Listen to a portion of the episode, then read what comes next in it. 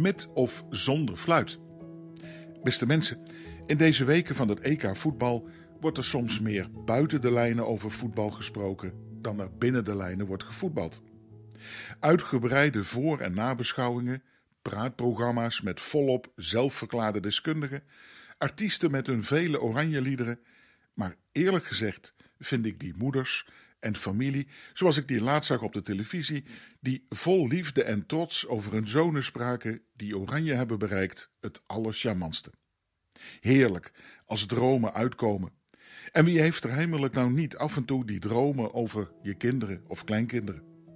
Zo moest ik denken aan een voorval van jaren geleden, toen een van onze kleinzonen voor het eerst op voetbal zou gaan. Een kennismakingsklasje voor de allerkleinste op zaterdagochtend. Als trotse opa kocht ik een paar voetbalschoentjes voor hem, zijn allereerste. Mocht hij later nog eens beroemd worden, dan kon ik dus al of niet in een van die praatprogramma's nog eens zeggen dat ik daar een beetje aan bijgedragen had. Maar eerlijk gezegd gunde ik hem vooral het spelplezier. Op mijn vraag hoe de eerste training was afgelopen, gaf mijn zoon een verrassend antwoord.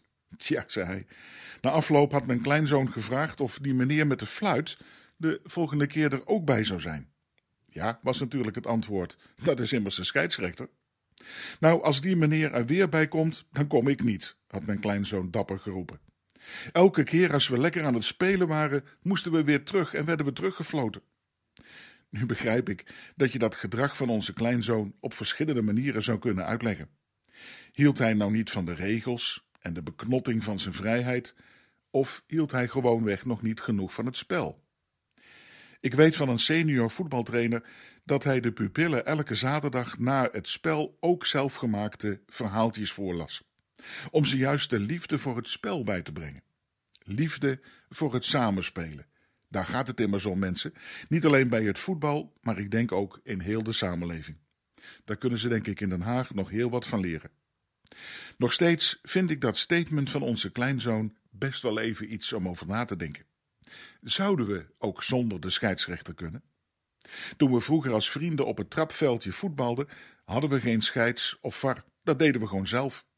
En systemen als vijf drie twee of vier drie drie kenden we gewoonweg niet. Gewoon heerlijk vrij spelen. Dat zou mooi zijn.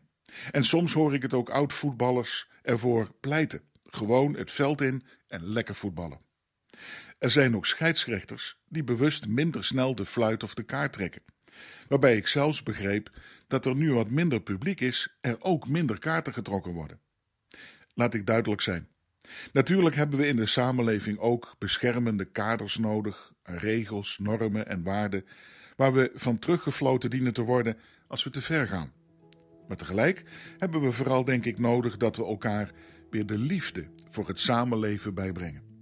In dat kader vond ik het ook mooi te zien die trotse moeder van een van de spelers van Oranje, die 's avonds met haar gelovige zoon belt en samen een psalm doornemen.